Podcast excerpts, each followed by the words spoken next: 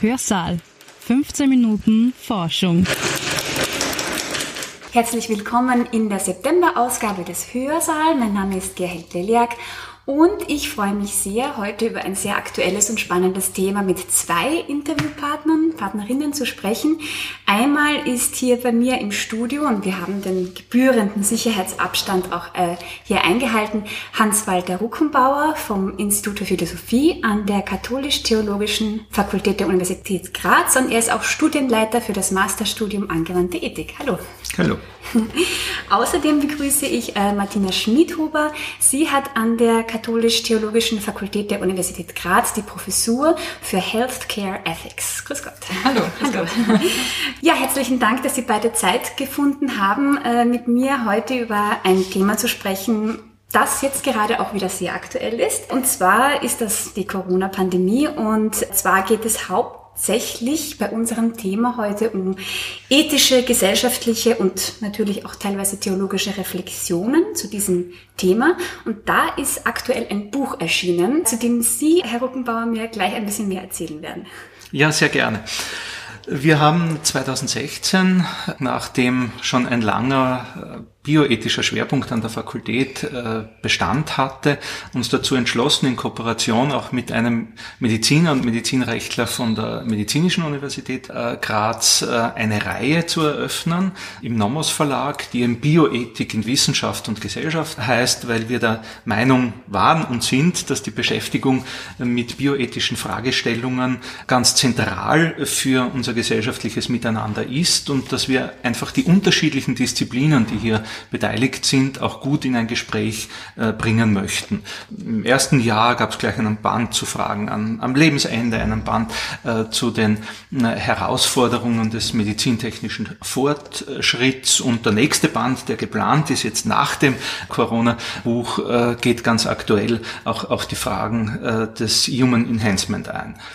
In diesem Kontext konnten wir natürlich äh, uns nicht zurückhalten, im späten Frühjahr des heurigen Jahres, so nach Ostern, äh, einmal den Gedanken zu wälzen, ob nicht aktuell es sinnvoll wäre, so eine Art äh, reflexive Zwischenbilanz aus unterschiedlichen wissenschaftlichen Disziplinen zum Thema der Corona-Pandemie zu ziehen. Der Verlag hat uns da auch gleich sehr unterstützt, war sehr froh, dass wir hier mit dem Band 10 mittlerweile unserer Schriftenreihe zu äh, Corona starten möchten und die Resonanz auch von den angefragten Autorinnen und Autoren, die weit über Graz hinaus in den deutschen Sprachraum hinein, äh, nach Südtirol äh, hinein, nach Italien hinein sehr gut war und große Bereitschaft war, auch binnen sehr kurzer Zeit qualitätvolle Beiträge zu liefern, die den Bereich sowohl der medizinethischen Reflexion, der grundrechtlichen äh, Reflexion, der Reflexion der sozialen Umbrüche, die dadurch äh, passiert äh, sind durch die Lockdown-Maßnahmen, bis hin zu ganz konkreten pflegeethischen Themen. Wie geht's einer Heimleitung in einer Einrichtung zur Pflege betagter Menschen, Langzeitpflege, wie geht's der mit, mit Corona? Wir haben Interviews auch mit aufgenommen in, in diesen Band bis hin dann zu Fragen nach religiösen und spirituellen Bedürfnissen der Betroffenen, der Erkrankten sowie ihrer Angehörigen. Herzlichen Dank für diesen äh, kurzen inhaltlichen Überblick über dieses Buch. Wir möchten über ein Thema, das in diesem Buch äh, vorkommt, ganz speziell heute noch sprechen. Äh, und zwar ist es Ihr Beitrag, Frau Schmidhuber. Sie haben äh, einen Beitrag verfasst äh, zum Thema Vulnerabilität in der Krise. Ich glaube, äh, dass das ein sehr, sehr aktuelles Thema und eine sehr spannende Frage ist. Ich glaube auch gleichzeitig, dass wir diesen Begriff Vulnerabilität vorab aber einmal erklären müssen. Können Sie mir erklären, was ist damit gemeint? Ja, die Vulnerabilität heißt ja übersetzt nichts anderes als Verletzlichkeit. Und es ist sehr deutlich, wenn man genauer hinschaut, dass jeder Mensch verletzlich ist, dass das ein Teil der Conditio Humana ist. Und da gibt es von drei US-amerikanischen feministischen Philosophinnen eine sehr schöne Unterscheidung, äh, nämlich in inhärent, pathogen und situativ. Ich würde das kurz erläutern. Das waren die Philosophinnen Mackenzie, Rogers und Dodds, die haben das 2014 ebenso ausdifferenziert. Und die inhärente Vulnerabilität bedeutet, dass jeder Mensch von Haus aus vulnerabel ist, auch wenn wir das nicht spüren, wenn es uns gut geht. Aber sobald wir sehr hungrig sind, sehr durstig sind, Schlafentzug haben oder auch sozial isoliert sind, ist das schon eine Form der inhärenten Vulnerabilität, die sich zeigt. Dann gibt es zum anderen die situative Vulnerabilität, die eben, wie der Name schon sagt, auf bestimmte Situationen verweist, die uns vulnerabel verletzlich machen zum Beispiel können das Naturkatastrophen sein, wenn man plötzlich obdachlos wird, aber auch Dinge wie Krankheit. Wenn man von heute auf morgen eine schwere Erkrankung hat, ist es eine situative Vulnerabilität, die noch zur inhärenten dazukommt. Und die dritte Form wäre die Pathogene, die dann etwas mit Missbrauch von interpersonellen Beziehungen zu tun hat. Ein Beispiel wäre, wenn ein Kind in der Familie missbraucht wird oder auch im Rahmen von Pflege, also Menschen, die abhängig sind von anderen und dann etwa vernachlässigt oder schlecht behandelt werden. Mhm. Herzlichen Dank einmal für diese äh, Definition. Ich muss gleich dazu sagen, wir haben uns zwar bemüht, äh, die Hintergrundgeräusche, die aufgrund der aktuellen Baustelle hier passieren, ein bisschen äh, äh ähm, ein Zeitfenster zu finden, wo diese nicht so laut sind. Falls man es hört, bitten wir in diesem Fall jetzt um Verständnis. Ähm, ich wollte trotzdem heute schon mit Ihnen darüber sprechen, weil äh, aktuell die Corona-Zahlen wieder im Steigen sind in Österreich und da sich natürlich auch genau diese Fragen der Verletzlichkeit stellen.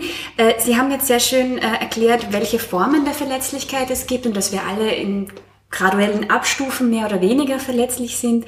Womit haben Sie sich dann in diesem Beitrag, äh, den Sie für dieses Buch geschrieben haben, womit haben Sie sich genau beschäftigt?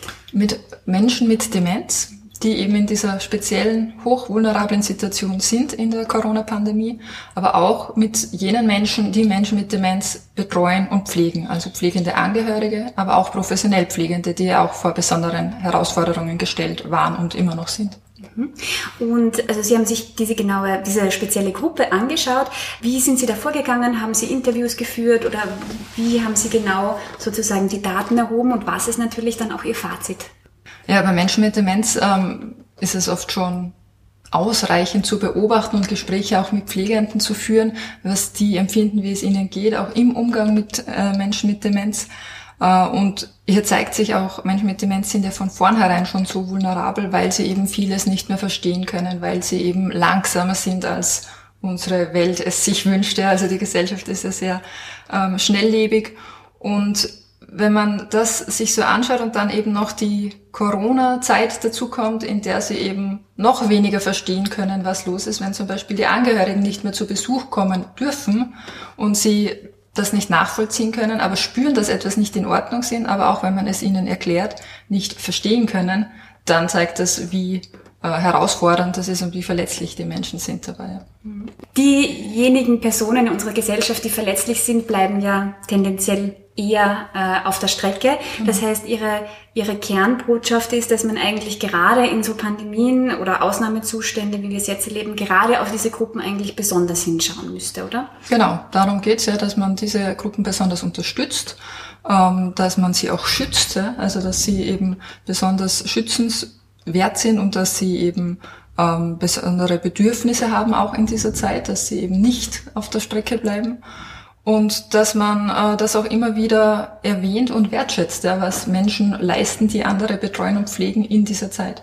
Also dass das eben zwei Gruppen sind, die ähm, besonders unterstützt werden müssen.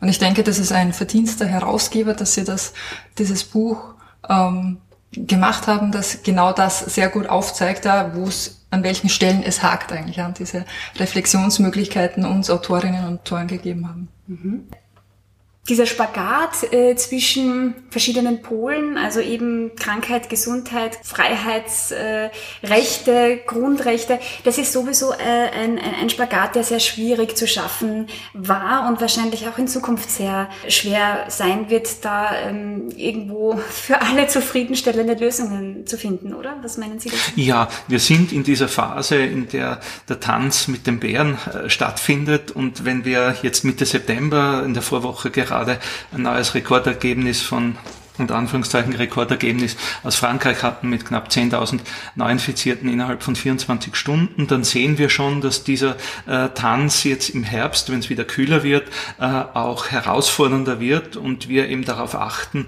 müssen, dass wir hier sozusagen, um im Tanzbild zu bleiben, auch die Führung behalten äh, und sie nicht dem Virus oder dem, dem Bären im Bild äh, überlassen. Und natürlich sind wir heute in manchen Bereichen auch äh, klüger. Wir wissen mehr, wie das Virus äh, tickt, äh, wie die Ansteckungswege sind, als das im März äh, noch der Fall war. aber es bedarf des ständigen Nachjustierens und äh, ich denke, es braucht vor allem dafür auch eine philosophische äh, Tugend und das wäre Gelassenheit. Augenmaß und Gelassenheit und die nötige Vorsicht, äh, das Leben einfach in den kommenden Monaten anders zu gestalten und anders zu führen, als wir es bislang gewohnt sind. Wenn ich jetzt noch einmal zu, abschließend noch einmal zu dieser Gruppe an besonders vulnerablen Menschen zurückkehre, in Ihrem Fall sind das jetzt eben Menschen mit Demenz. Äh, das heißt, man müsste sich hier auch überlegen, äh, macht das überhaupt Sinn, die Angehörigen zu diesen Menschen nicht kommen zu lassen? Richtet man damit nicht mehr Schaden an? Zum Beispiel. Also, äh, ich sage ja nicht, dass es dann so sein muss, aber man muss zumindest diese Frage stellen dürfen, genau. wie, wie gehe ich mit dieser Gruppe um? Braucht die was anderes als, sage ich mal, Menschen, die nicht dement erkrankt sind, mhm. oder? Mhm. Genau, das, das ist der Punkt. Also wie Sie schon sagen, eine Frage stellen zu dürfen. Ja, das scheint ja manchmal äh, jetzt schon gar nicht mehr so einfach zu sein oder nicht so einfach zugelassen zu werden, äh, wenn man einer anderen Meinung ist. Ähm, und genau das ist es aber, dass Menschen mit Demenz äh, sicher ihre Angehörigen brauchen und mit besonderen Schutzmaßnahmen hier vorsichtig vorzugehen, eben nicht, äh, also den Besuch auch kontrolliert durchzuführen im Seniorenheim zum Beispiel. Äh, das sind sicher wichtige Elemente, dass man eben genau bei diesen Gruppen besondere Maßnahmen ergreift, aber nicht die ganze Gesellschaft runtergefahren werden soll, wie wir das ja schon erleben mussten. Mhm. Abschließend äh, würde mich jetzt noch interessieren, oder ich denke auch die Zuhörer und Zuhörerinnen interessiert es sicher, wenn ich dieses Buch jetzt gerne lesen würde, äh, wo kann ich denn das machen? Wo bekomme ich dieses Buch oder wo gibt es das vielleicht auch online? Ja, im qualifizierten Buchhandlung natürlich auch die Printversion, äh, aber wir äh, konnten dieses Buch als Open Access äh, publizieren. Das heißt, über die Verlagshomepage des Nomos Verlags ist das Buch in Volltext kostenlos als PDF herunterzuladen. Mhm. Ist auch schön, dass Sie das der Öffentlichkeit so zur Verfügung stellen, weil, wie gesagt, diese Fragen, die Sie stellen, sind sicher weiterzutragen und müssen weiter verbreitet werden. Dann sage ich herzlichen Dank an Sie beide, dass Sie heute da waren und verabschiede mich bis zum Vielen nächsten Dank. Mal in Hörsaal. Dankeschön. Hörsaal. 15 Minuten Forschung.